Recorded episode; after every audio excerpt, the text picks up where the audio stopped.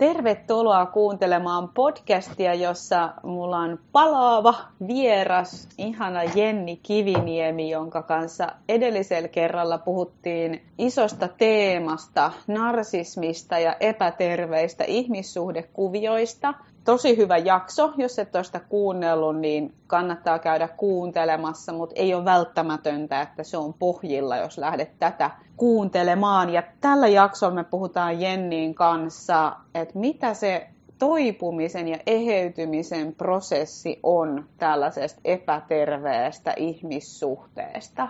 Tervetuloa mukaan Jenni uudelleen. Kiitos, kiitos tosi paljon pikkusen nuhainen ääni mulla on. Toivottavasti ei tarvitse paljon yskiä ja köhiä ja toivottavasti pääkin toimii edes jonkin verran. no niin, maailmaan mahtuu yskät ja nuhat ja köhimisetkin, niin mm. ei huolta niistä. Voi olla vapautuneesti niidenkin suhteen. Nuhainen. niin, saa olla vapaasti nuhainen. Kiitos, ihana. Hmm. Rentouttavaa.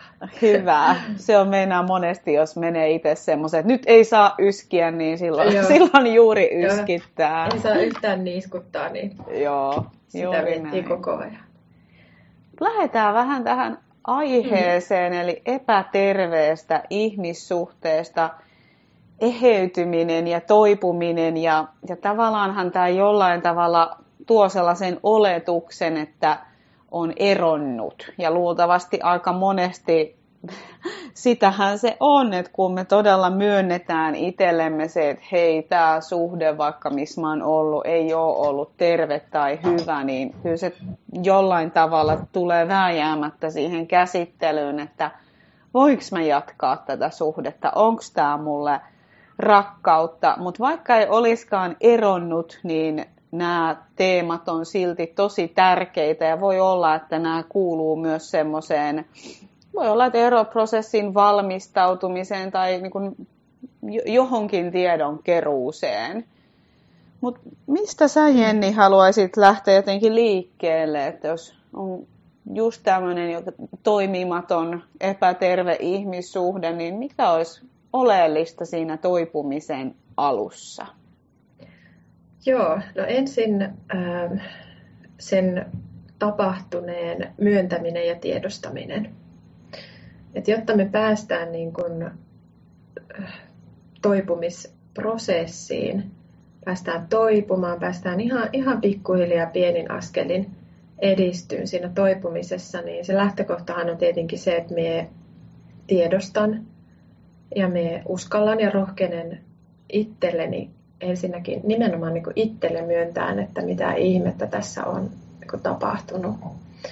Ja se voi olla tosi vaikeaa se voi aiheuttaa äärimmäisen suurta häpeää. Tietenkin riippuen siitä, että kuinka vakavia, haitallisia ja jopa niin kuin väkivaltaisia piirteitä siinä ihmissuhteessa on ollut. Mutta tapahtuneen niin kuin tiedostaminen ja myöntäminen, se on kuitenkin niin kuin ainoa keino päästä toipuun. Ettei loputtomin kiellä sitä itselle, ettei yritä peitellä ja selitellä itselle ja muille ajatellaan, että monesti on näin, että selitellään sitä toisen tekemää, no, tietenkin myös omaa tekemää. Näiden kaikkien myöntäminen, se on sen niin kuin lähtökohta.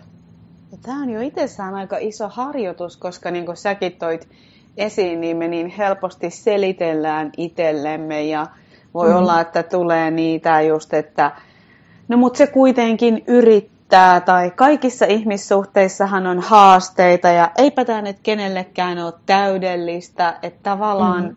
jotenkin todella vakavoituminen sen äärelle, että hei, että se mitä tässä ihmissuhteessa tapahtuu ei ole niin kuin turvallista, normaalia ja hyväksyttävää. Ja tätä voisi olla ehkä hyvä hetki vähän vielä oikeasti avata, että, um, että minkälainen niin kuin kun kuitenkin realismi on, että inhimillisiin ihmissuhteisiin kuuluu jossain määrin myös mm-hmm. kipu. Kun meissä osuu meidän omiin arkoihin kohtiin, meissä herää välillä häpeätä, omia haavoja tai mitä hyvänsä. mulle itselle on semmoinen niin muistisääntö ollut, että valtaosan ajasta, noin 80 pinnaa ajasta, sen ihmissuhteen mm. täytyisi tuntua turvalliselta ja siltä, että mulla on niin kuin tilaa ilmasta siellä, mitä mä koen, ilman että mua tuomitaan, alistetaan, mitätöidään, häpäistään. Mutta onko sulla mm. tähän jotain ajatusta, että miten jotenkin erottaa sitä, että mm. mikä on inhimillistä kipua ja mikä sitten taas ylittää ne inhimillisyyden rajat? Joo, sepä se. Se onkin siinä se haastava kohta, jos ajatellaan, että ollaan vielä siinä parisuhteessa, joka on haitallinen, joka on äh, ehkä sitten väkivaltainen, henkistä, fyysistä, seksuaalista, taloudellista, uskonnollista väkivaltaa sisältävä. Mikä, mikä, missä menee sen meidän sietokyvyn rajat? Ja sehän me jokainen määritellään itse. Peruutetaan sinne lapsuuteen asti, niin kuinka paljon me ollaan jouduttu siellä sietämään, luopuu meidän rajoista, kuinka paljon on pitänyt miellyttää, jotta on saanut edes vähän niin kuin rakkauden rippeitä – okei, täytyykö mun toimia aikuisenakin niin, saanko minä aikuisena parisuhteessa asettaa ne rajat, mitä mulle sanotaan, mitä mulle tehdään, mikä, milloin riittää.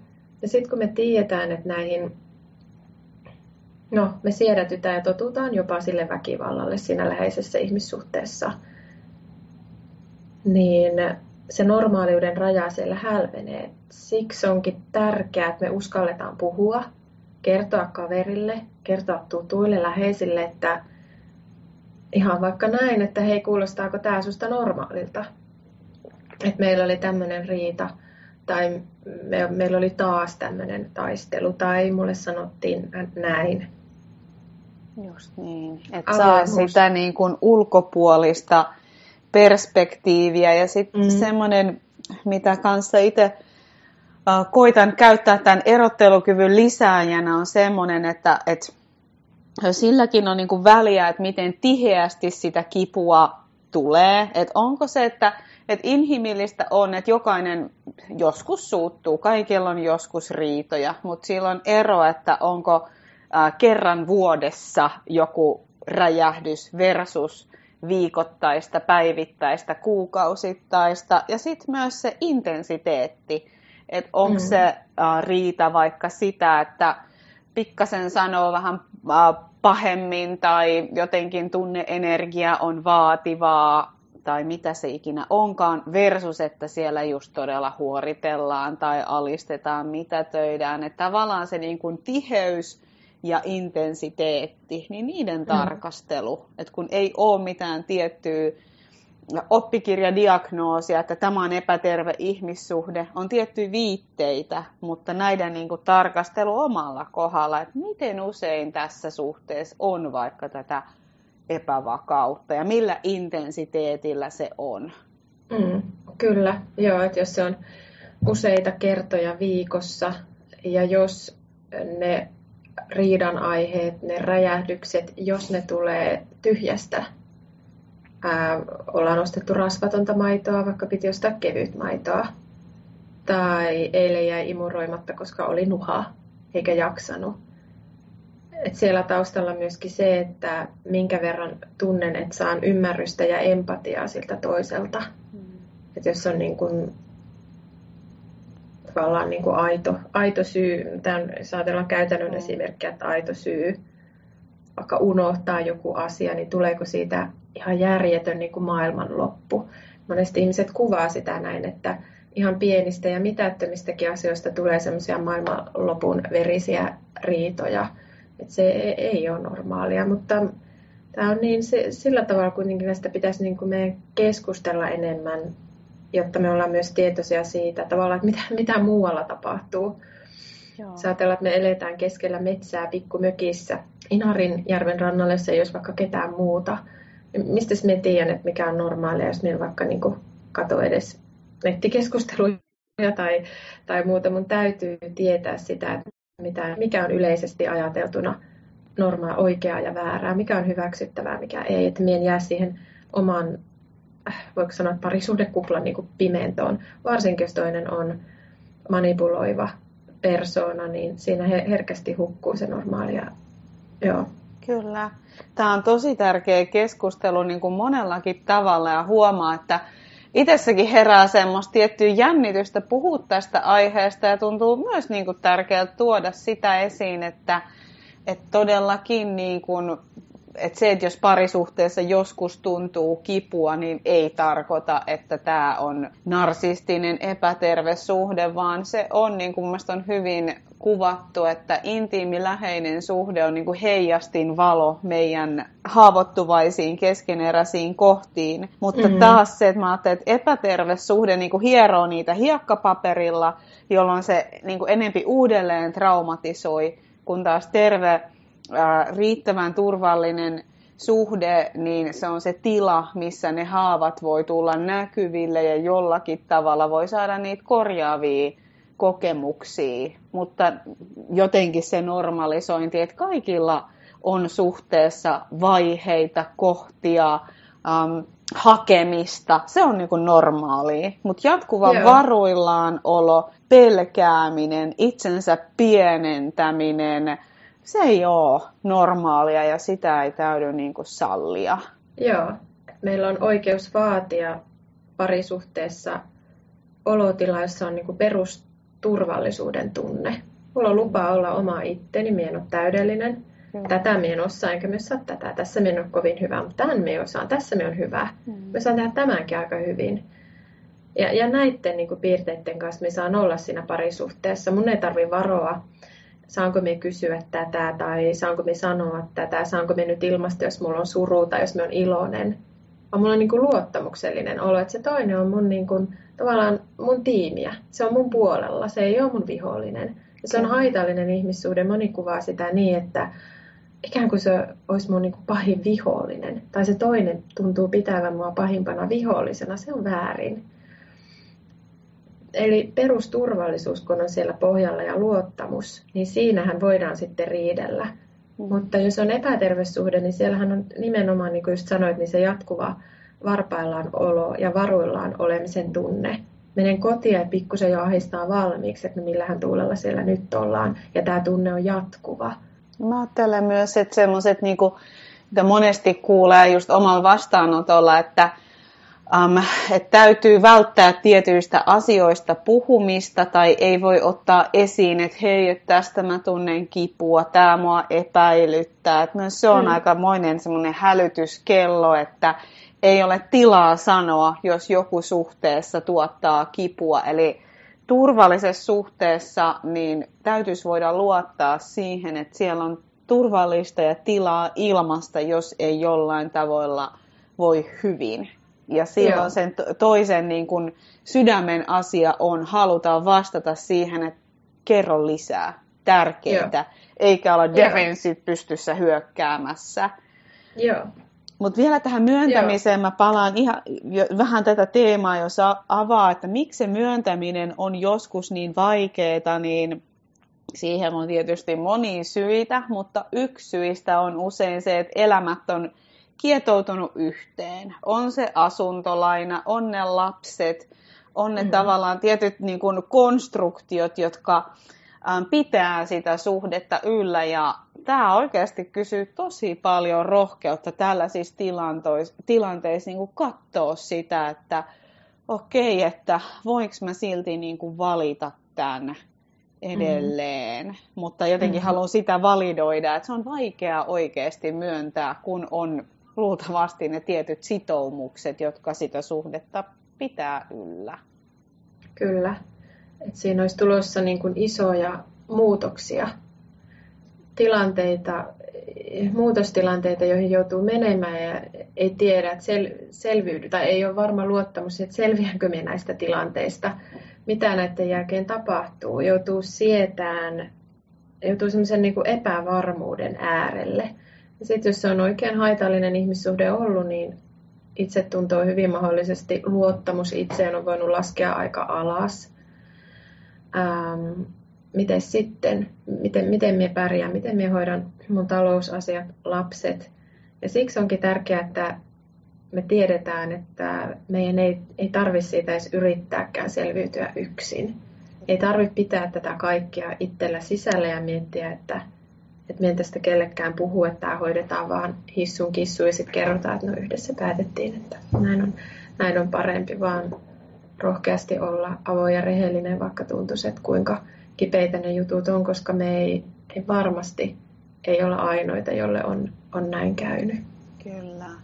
Ja jotenkin se, että muutos saa pelottaa ja pelottaa mm-hmm. ja se kysyy usein niin kuin valmistautumisaikaa psyykkisesti, mutta ainakin omalla kohdalla niin uh, monesti näitä muutoksia pelänneenä, niin on kuitenkin oppinut sen, että käytännön asiat järjestyy aina. Ja just Joo. se, että, että on niin tärkeää, että uskaltaa pyytää apua, tukea. Että kyllä ne läheiset ihan oikeasti monesti haluaa tukea, mm. kun ne tietää, missä sä meet. Ja ehkä se niin kuin vaikein kohta on sietää sitä, että nyt mä en tiedä, nyt mä en mm. tiedä vielä, että miten asiat on puolen vuoden päästä. Nyt mä tiedän Joo. vaan sen, että mä voittais hyvin ja mun täytyy miettiä muita keinoja turvata. Että tavallaan mm. se on, että miten mä luon turvaa. Onko se asumusero, onko se mitä, miten mä pääsen takaisin turvaan. Koska myös kun on siinä kuplan sisällä, niin on kuplan sisällä, sitä ei ihan näe niin kuin ulkopuolelta, tai ainakin omalla kohdalla just monesti on tarvinnut sen, että klassisen kaukaa näkee lähelle, että ne tietyt mm. asiat, mitä jossain suhteessa on tapahtunut, niin ne näyttäytyykin vasta sieltä etäisyyden päästä, että herra jestas, mitä kaikkea tuolla niin kuin tapahtuu. Kyllä, joo. Voi olla semmoinen pieni askel siihen lopullisen etäisyyden ottamiseen, jos se on se mitä tarvitaan, se lopullinen ero, niin pieni askel siihen voi olla se, että otetaan, ajatellaan näin, että me otan kuukauden tauon ja muutan kuukaudeksi muualle tai, tai viikoksi, koska jos on oikein haitallinen ihmissuhde, niin sen näkee nimenomaan selkeämmin vasta sieltä etäältä kauempaa, kun ei ole minkään jatkuvan moitteen, mollaamisen, alistamisen, nöyryyttämisen, manipuloinnin alaisena omat ajatukset, pystyy kuulemaan omia ajatuksia, niin se etäisyys on semmoinen äärimmäisen niin kuin herättävä ja myös niin kuin tervehdyttävä tekijä. No kyllä. No sitten puhuttiinkin sun ennen kuin tämä nauhoitus aloitettiin, että vähän niin kuin tällaisia muutamia vaihe-esimerkkejä, että tästä sitten seuraava vaihe voisi olla se, että alkaa jotenkin sisäistää sitä, että hetkinen, että mä oon ollut aika epäterveessä suhteessa ja olisi hyvä alkaa vähän kerää tietoa, että mm. et mit, miten mä voisin ymmärtää tätä, koska monesti jos me jäädään yksin niiden kysymysten kanssa, niin meidän mieli on myös aika kova käymään sitä kauppaa, koska se luopuminen voi olla vaikka niin pelottavaa. Me koitetaan, mm-hmm. että no jos mä vähän muuttaisin itseäni tai ehkä se olikin vaan niin kuin mun vika tai no onhan se nyt kuitenkin niin hyvä ihminen tai mitä se ikinä onkaan. Mutta mm-hmm. mitä tämä tiedonhaku voisi olla? Mistä voisi hakea tietoa minkälainen tieto auttaisi ymmärtää sitä, että mitä on oikein kokenut? Joo, ähm, tietenkin riippuu nyt sit siitä kokemuksesta, että miltä kantilta tätä nyt pohtii. Me mietin sitä, mitä me vastaanotolla asiakkailta paljon kuulemme, on huomannut, että kyllä ihmiset niin kun alkaa hakemaan sitä ihan tavallaan niin kuin luonnostaan googlettamalla tiettyjä sanoja, termejä, että minkälaisia tunteita heissä on herännyt. Jos heissä on herännyt tunteita, että heitä alistetaan, heitä jatkuvasti nöyryytetään, heitä kaltoin kohdellaan.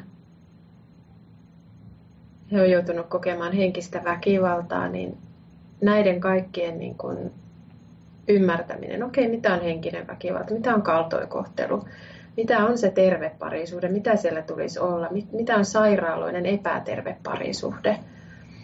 Jos suhteessa on narsistisia piirteitä, narsismia tai epävakautta, jopa niin kuin psykopatiaa, näiden niin kuin etsiminen kirjoista, sen tiedon hankkiminen ja lukeminen, ilmiöiden ymmärtäminen.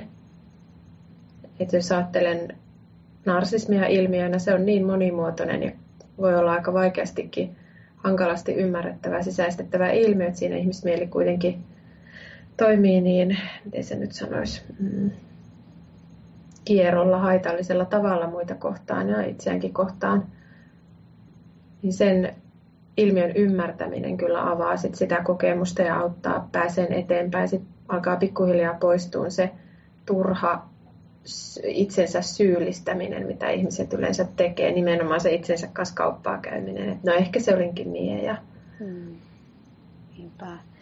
joskus Joo. joutuu myöntämään sen, että, että voi olla tekemisissä niin kuin hyvinkin, ähm, hyvinkin niin kuin vaikea ja jopa sairaan ilmiön ihmisen asian kanssa. Kyllä. Ja tässä kohtaa tämä menee jo vähän siitä seuraavaankin kohtaan, mitä mietittiin, eli se itsetunnon vahvistaminen, niin samalla kun kerää tietoa tästä ilmiöstä, vaikka narsismista tai että mitä tämmöinen niin jotenkin dysfunktionaalinen ihmissuhde on, niin sitten se seuraava mm-hmm. kohta on katsoa, että mikä minussa suostui siihen, mikä minussa mm. pysyi siinä – ja todella tärkeää, että tätä tekisi ilman itsesyytöstä ja ilman häpeää, koska se häpeä on jo siellä niin monesti, että miksi mä olin niin tyhmä, miten mä en tajunnut. Ja puhuttiin esillä meidän ekalla podcastilla siitä, että tämä on ilmiö, joka ei millään tavoin kerro ihmisen tyhmyydestä. Ei, ei mm. niin kuin todella, mm. mutta samaan aikaan tietyt ehkä meidän haavat tai herkkyydet, empatiapiirteet voi olla sellaisia, jotka niin kuin tavallaan altistaa meidät haluamaan nähdä toisessa vaan sen hyvän ja kieltäytyy katsomasta sitä niin kuin satuttavaa puolta. Ja mm-hmm. sen niin kuin katsominen itsessä, mä käytän paljon sitä niin kuin läheisriippuvuustermiä, että mikä minussa se läheisriippuvainen osa etsii tästä toisesta henkilöstä – jotain turvaa, joka on iso paradoksi, koska se ihminen, kenet sitä turvaa hakee, on itse asiassa usein hyvin turvaton. Joo, joo. Joo, se, että löytää syyn, tiedon, nimen sille, mitä on tapahtunut, mitä on kokenut, niin on hyvä muistaa ja tietää, että se oma toipuminen, sen ei tule pysähtyä siihen. Jottei se mene siihen, että me syytellään ja syytellään sitä toista loputtomiin, siinä me ei niin oikein opita sit itsestä niin yhtään mitään. Ei päästä oikein puusta pitkälle. Vaan että okei, tämmöisen ilmiön tai ihmisen kanssa me on ollut tekemisissä. Okei, mit, mitäs, miltäs musta nyt tuntuu? Ähm, milloin oli ne ekat hälytyskellot, mitä ne oli, mihin mun olisi pitänyt reagoida, miksi minä en niin kuin reagoinut, miksi mulla ei ollut rajoja, miksi minä annoin mun rajojen venyä ja ää, annoin niiden yli niin kuin hyppiä, rikkoa niitä toistuvasti. Miksi me ei pysty pitämään niistä kiinni? Mitä me oikein tällä haen? Mitä me tästä niin kuin hyödyn? Ja miten me voisin toimia toisin? Mitä se vaatisi multa? Ja monesti ää, terapiassa me käsitelläänkin sitä, että hetkinen, minkälainen minä oon? Kymmenen mun positiivista, hyvää luonteenpiirrettä, mitä ne oikein on? Entä sitten niiden mun luon, hyvien luonteenpiirteiden kääntöpuolet? Että jos me on oikein lempeä, empaattinen ihminen, mikä se on sen kääntöpuoli? No sehän on se, että on liian, liian lempeä, liian ymmärtäväinen ja kiltti ja silloin mulla ei ole niin kuin rajoja. Tämän kokonaisuuden ymmärtäminen auttaa, auttaa huomaa, että ahaa, okei, me on siis tämmöinen, no mitäs nyt sitten? Ja siitä lähdetään sitten eteenpäin. Just näin, että se on sitä, että, että tavallaan niin kuin sanotaan, että, että tämä ei ole sun vikas, mutta tämä on sun vastuulla. Et se ei ikinä ole Joo. meidän vika, mm. meidän syytä, meidän tyhmyyttä. Mutta jos me jäädään mm. loputtomiksi sellaiseen uhrivaiheeseen, että se mun eksema oli niin hirveä kauhea, niin mm. silloin me ei katsota itsessämme sitä ja luultavasti jollain tavalla se sama toistuu vähän eri paketissa jollain muulla mm. elämän osa-alueella. Ja siksi se itsetunnon vahvistaminen, lisääminen on aina niin keskeistä kaikesta, kaikessa toipumisessa ja se tuo sen vastuun just meille itselle, että kun tämä on mm. se ihminen, kehen mä voin vaikuttaa, minkälainen tyyppi mä oon ja mikä tässä vaikka myrkyllisessä suhteessa oli sellaista, että mitä mä toivoin sieltä saavani. Ja aika mm. monesti huomaan omalla vastaanotolla, että siellä on niitä semmoisia meidän lapsuuden kesken jääneitä ihmissuhdemalleja, että me niin kuin haetaan hyvin alitajuisesti niistä tämän päivän ihmissuhteista vähän niin kuin korjaavia kokemuksia ja hyvin Joo. samankaltaisten ihmisten kautta, mitä se vaikka oma äiti tai mm. isä oli. Et se on oikein niin kuin klassinen oppikirja. Mm. Esimerkki ja mm. täysin itse olen siihen mennyt ja vielä senkin mm. jälkeen, kun olen näistä jotain tiennyt, että hirmu vahvat mm. ilmiöt ja se on niin kuin hirmu vimma sillä meidän psyykkeellä oikeasti ratkaista ne kesken jääneet kuviot. Ja sitten samalla Joo. se ratkaisu tapahtuu siinä, että me aletaan katsoa itseämme. Iso juttu, Joo. iso vaikea juttu ja um, myös tosi iso juttu kieltäytyy siitä vetovoimasta, mitä voi tuntea vaikka jotain sellaista henkilöä kohtaa, jonka ikään kuin se trauma itsessä tunnistaa, että tuolla olisi just se Joo. tyyppi, kenen kanssa tämä taas lähtisi käyntiin. Mä mm. koen, että ilman sitä itsetuntemustyötä, niin mulle ei olisi keinoja kieltäytyä siitä. Mä en tunnistaisi Joo. sitä, en mitenkään. Joo. Kyllä ja mitä se itsetunto sitten oikein kullekin meistä niin kuin tarkoittaa. Se, senkin avaaminen on hirveän tärkeä merkityksen, että okei, mitä se tarkoittaa mulle, jos mulla olisi hyvä itsetunto, jos minä luottaisin omaan itseeni. Jos Aikaisemmin niin. jotenkin me ajattelin, että se on sitä, että me on kaikille kiltti, me on helppo ihminen, me kieltäydy. Et minusta ei ole kellekään niin kuin vaan millään tavalla niin kuin rasitetta se, se oli joskus aikoinaan se mun tavallaan itsetunnon määritelmä, mitä minä silloin tiedostanut enkä ajatellut, vaan myöhemmin kun asiaa niin kuin työstin, niin hoksasin sen, sen mallin. Että sitähän sen ei, ei tule olla, vaan mitä se niin kuin tänä päivänä itsetunto, itseluottamus on. Ainakin niitä omia rajoja, mitä me siedän, paljonko me annan? Ja paljonko mun tulee saada, paljonko me myös saan vaatia muilta – et se on semmoinen iso juttu, mitä monesti niin kun terapiassakin asiakkaiden kanssa ollaan hoksattu, että niin joo, että, se on niin kuin, mie saan vaatia tässä parisuhteessa. En tarvitse kaikkeen tyytyä, että miksi saa niin kuin ihan vaatia ja tyytää, mutta totta kai siellä on myös joustaminen. Kyllä, se on niin kuin just toi itsetunto, myös semmoinen vähän niin kuin sana, että mitä kaikkea se pitää sisällään, että jos sitä miettii vähän jopa sen niin kuin minuuden rakenteen kautta, niin silloinhan sitä pitää paljon peilailla ihan sitä, että mitä muhun on heijastettu, mikä mulle on sallittu, mitä mulle ei ole sallittu, minkälainen niin kuin ihan mielen rakenne mulle on syntynyt siitä, että vaikka just tämmöinen, mm. että mun pitää olla aina kiltti ja ei mun tarpeille ja rajoille ole tilaa jos sitä ehkä ei mene ihan niin syvälle siihen, niin sit voisi jotenkin just viitottaa sitä, että aina siihen itsetuntoon kuitenkin kuuluu ne rajat minun ja muiden välillä. Just mikä on mulle mm-hmm. ok, mikä ei, mitä, mitä tarpeita mulla on, onko mulla tilaa kommunikoida niistä, kunnioitanko mm. mä ää, niitä mun tarpeita ja rajoja, että mä ala itse hylkäämään itseäni, koska se on myös tosi monesti semmoinen, mitä omalla vastaanotolla pyydän ihmisiä tutkimaan, että, että mitä se olisi, jos ei enää itse hylkäisi itseään. Mehän Joo. monesti myös ulkoistetaan se hylkääjä siihen kumppaniin tai puolisoon, että se tekee näin ja samalla me itse sallitaan se. Silloin, mm. jos me ei itse hylätä itseämme, niin me ei vaan enää valita olla sellaisessa suhteessa, ainakaan pitkäkestoisesti, pitkäkestoisesti jos se jollain tavalla on sellaista turvattomuutta. Me halutaan Joo. suojata itseämme siltä. Aika tavallista niin kuin, erityisesti niin kuin pitkissä parisuhteissa, että se yksilön erillisyys katoaa. Me ollaan kumppanin kanssa yksi ja puoli persoonaa ja, ja kerrotaan sitten muille, että kun se kumppani nyt tekisi vaan niin ja näin, ja jos se nyt vaan tajuaisi toimia näin ja tajuaisi nyt kohdella mua näin ja näin, niin sitten me voisin niinku paremmin.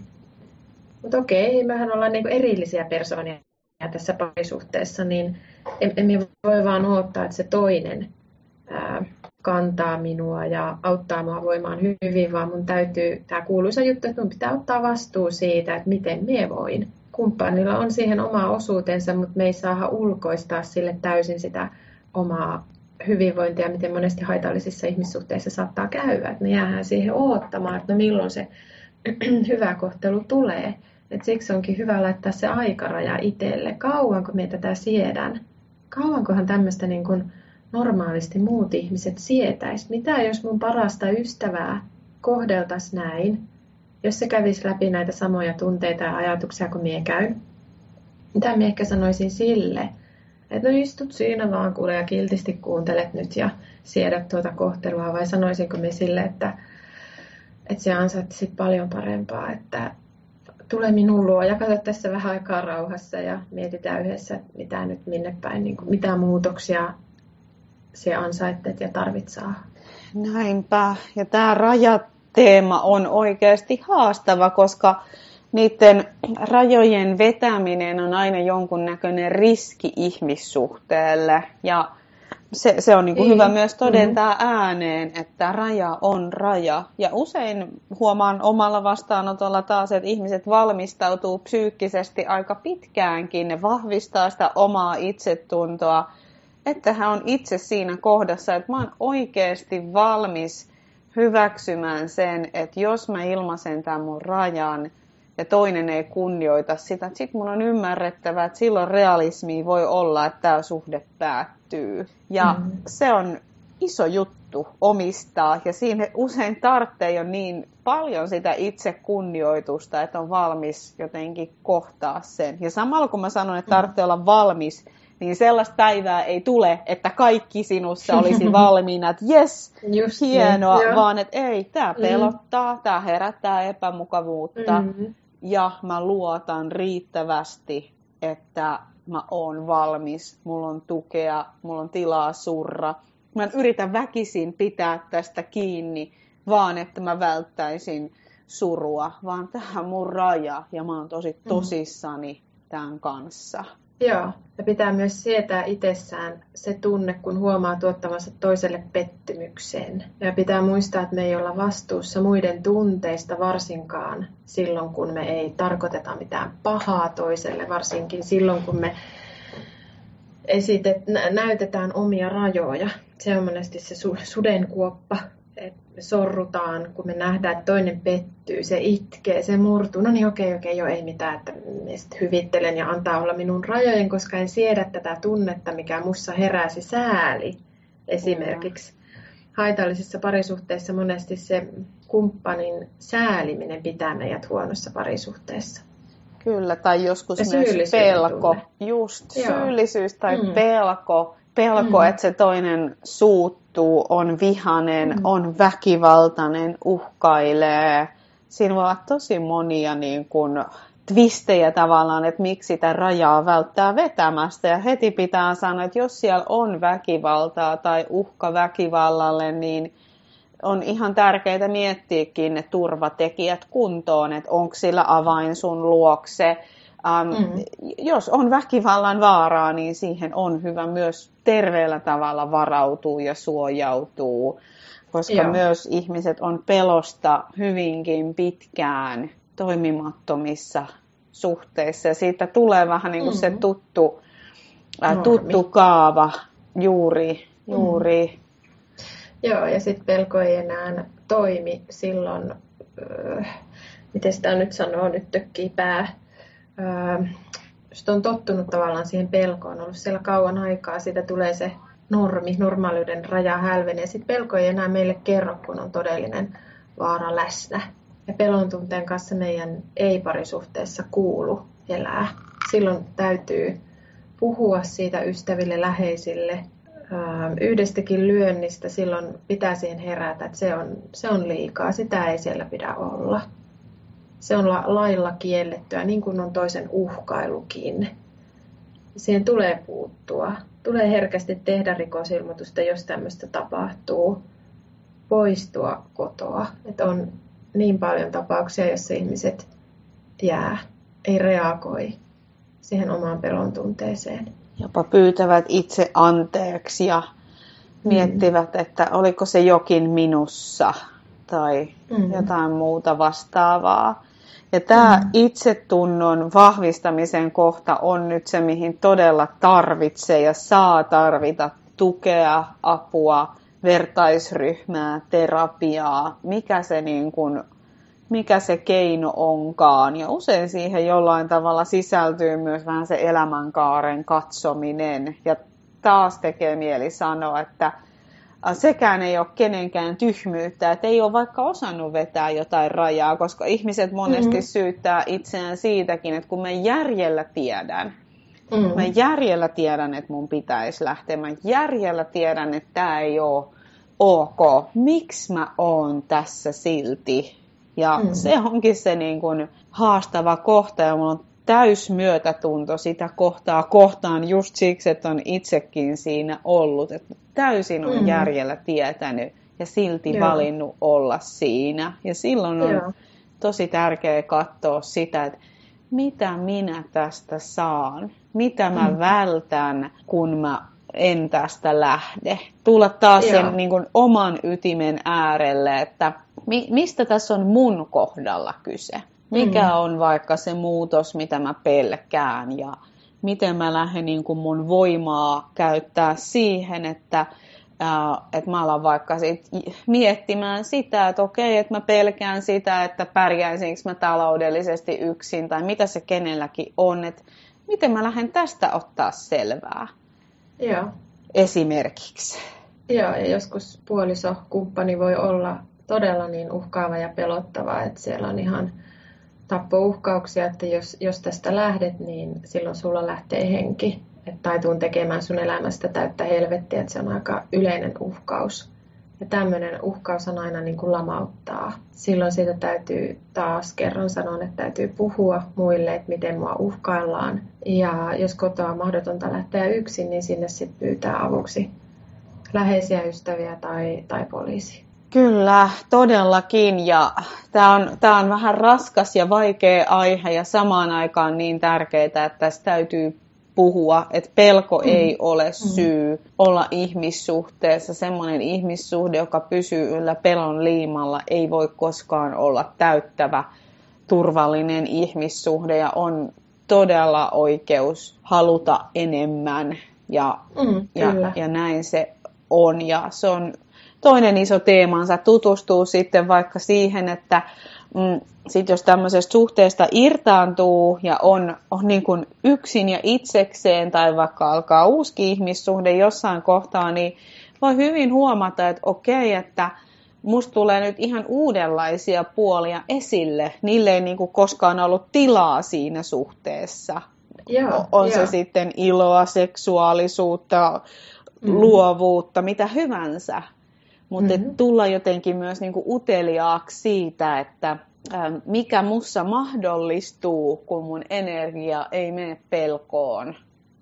Se on Kyllä, myös niinku semmoinen jotenkin ehkä kevyempi ja ihanaampi puoli mm-hmm. tätä kohtaa, että siellä mm-hmm. on aivan ihania lahjapaketteja odottamassa. Kyllä, joo.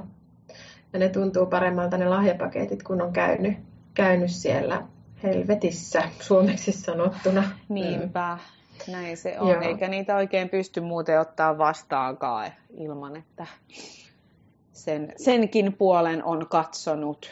Mm. No jos me mentäisiin sitten vähän siihen seuraavaan kohtaan, mistä puhuttiin, mitä sä toit Joo. esiin just, eli tämä turvallisuuden ja luottamuksen vahvistaminen itseen ja muihin sillä toipumisen tiellä, niin mistä sä lähtisit tämän kohdalla liikkeelle? Joo, mä mietin, että turvallisuuden tunne, se on meille nälän ja janon tunteen jälkeen, tai niin, semmoinen perustarve, mitä me niin tarvitaan syntymästä kuolemaan saakka. Ja jos on oikein haitallinen se parisuhde, niin siellä monesti se turvallisuuden tunne aika lailla katoaa lähtee, kärsii. Ja myöskin luottamus siihen toiseen, itseen. Se voi hävitä tavallaan niin kuin kaikkiin ihmisiin.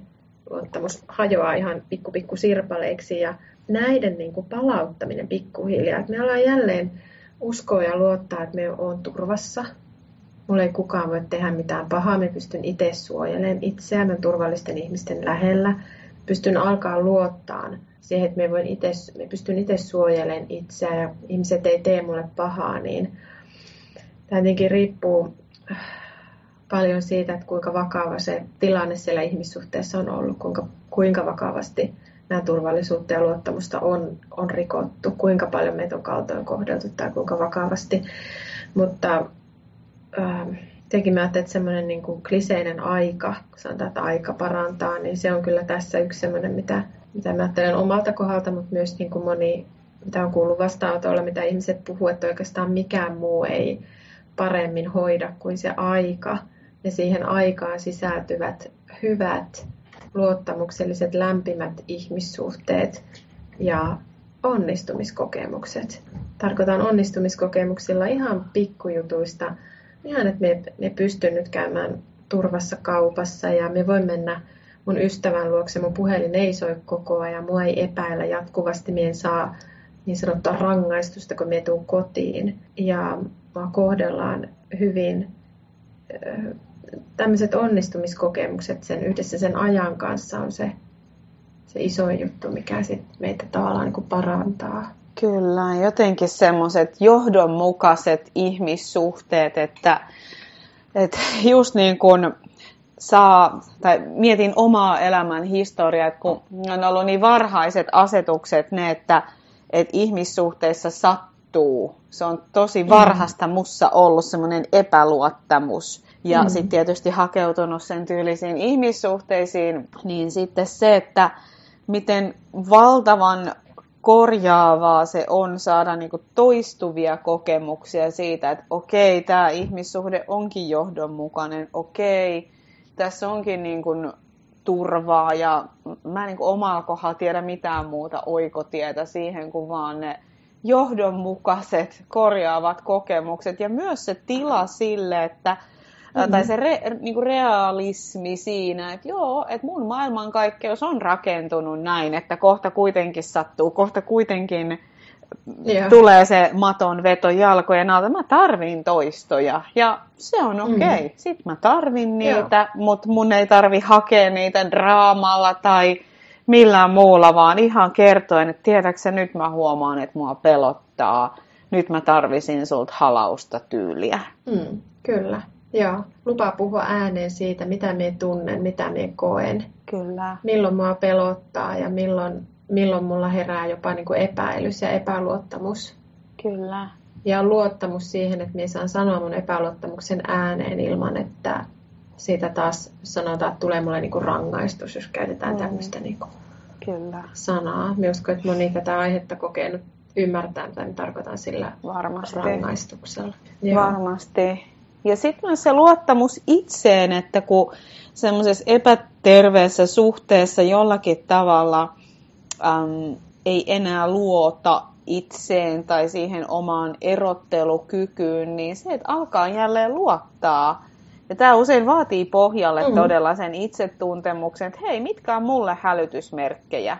Ja kun ne hälytysmerkit soi, mä voin luottaa tähän. Mun ei niinku tarvi mm puhu mm. tätä miksikään vaaleanpunaiseksi hötöksi, vaan varoitusmerkki on varoitusmerkki. Tietenkään mun ei tarvi olla niin kuin, että Aa, kaikki apua mm. aina. Mm. sitten taas siinäkin on viisasta olla keskusteleva ja tietyllä tavalla avoin muuttaa mielipidettä, jos asian ottaa puheeksi ja toinen vastaa siihen tai kyseessä on ollut joku väärinkäsitys, en tiedä. Mutta se sen niinku luottaminen, että et mussa on kyllä ihan sisäsyntyinen kyky erottaa, mikä on ok ja mikä ei. Joo. Ja voiko mä jälleen alkaa luottaa siihen, ottaa mm. sen tosissaan? Joo. Siinä mä että toipumisvaiheen alussa niin ne tuntosarvet voi olla äärimmäisen herkkinä. Ne niin kuin pienillekin kaltoinkohtelun merkeille voi värähtää ihan raivonomaisesti, että seis, seis, sieltä on taas tulossa mulle kaltoinkohtelua, mutta se on ihan normaalia, kyllä ne siitä ne äh, tuntosarvet ja se oma intuitio pikkuhiljaa niin kuin rauhoittuu aloilleen. Mutta siinä XX aika kestää, kuinka kauan siinä kestää, en osaa sanoa sekin, mä että riippuu tietenkin no, meistä, minkälaisia, minkälainen persona on ja minkälainen se on se lapsuudenkin kokemus, mutta että kuinka kamala se on ollut se ihmissuhde ja kuinka pitkään se on kestänyt. Moni asia siihen niin kuin liittyy, mutta aluksi voi olla tuntosarvet aika herkillä.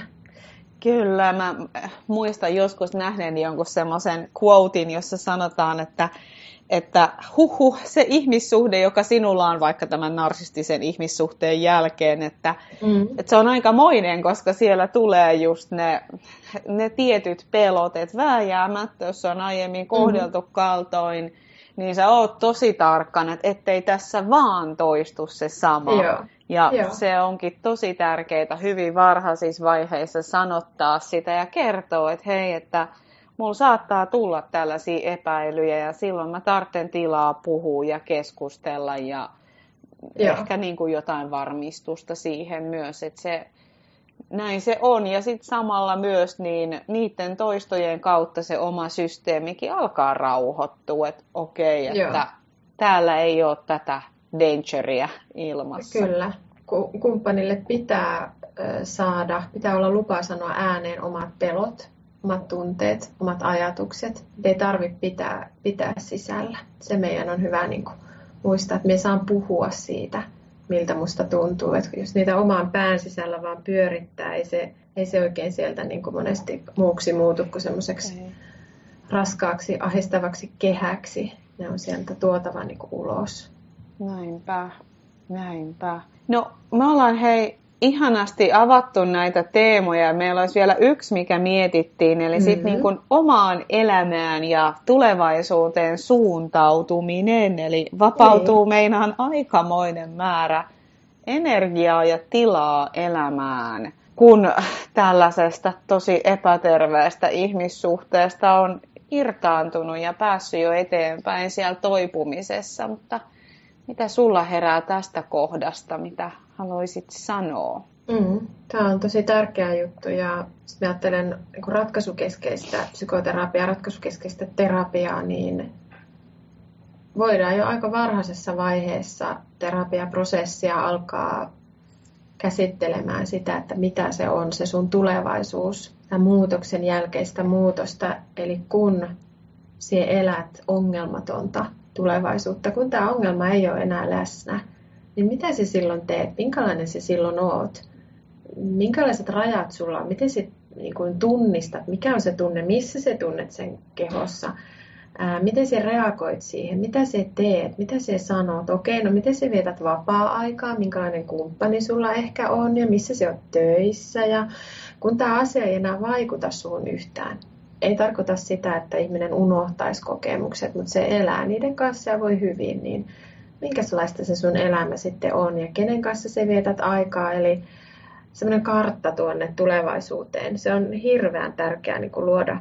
Silloin kun meillä on suuria ongelmia mielessä, isoja, vaikeita, tuskallisia tunteita, mehän kuljetaan vähän niin kuin ravihevoset laput silmillä, ettei me oikein nähdä sen ulkopuolelle. Et siksi on ihanan vapauttava sen huomaa olen huomannut monista asiakkaista, että niin kuin ihmisen asentokin muuttuu. Se hengähtää syvään ja alkaa kertoa, että no sitten me tekisin näin. Ja näin sitten pystyisin ensinnäkin niin kuin hengittämään.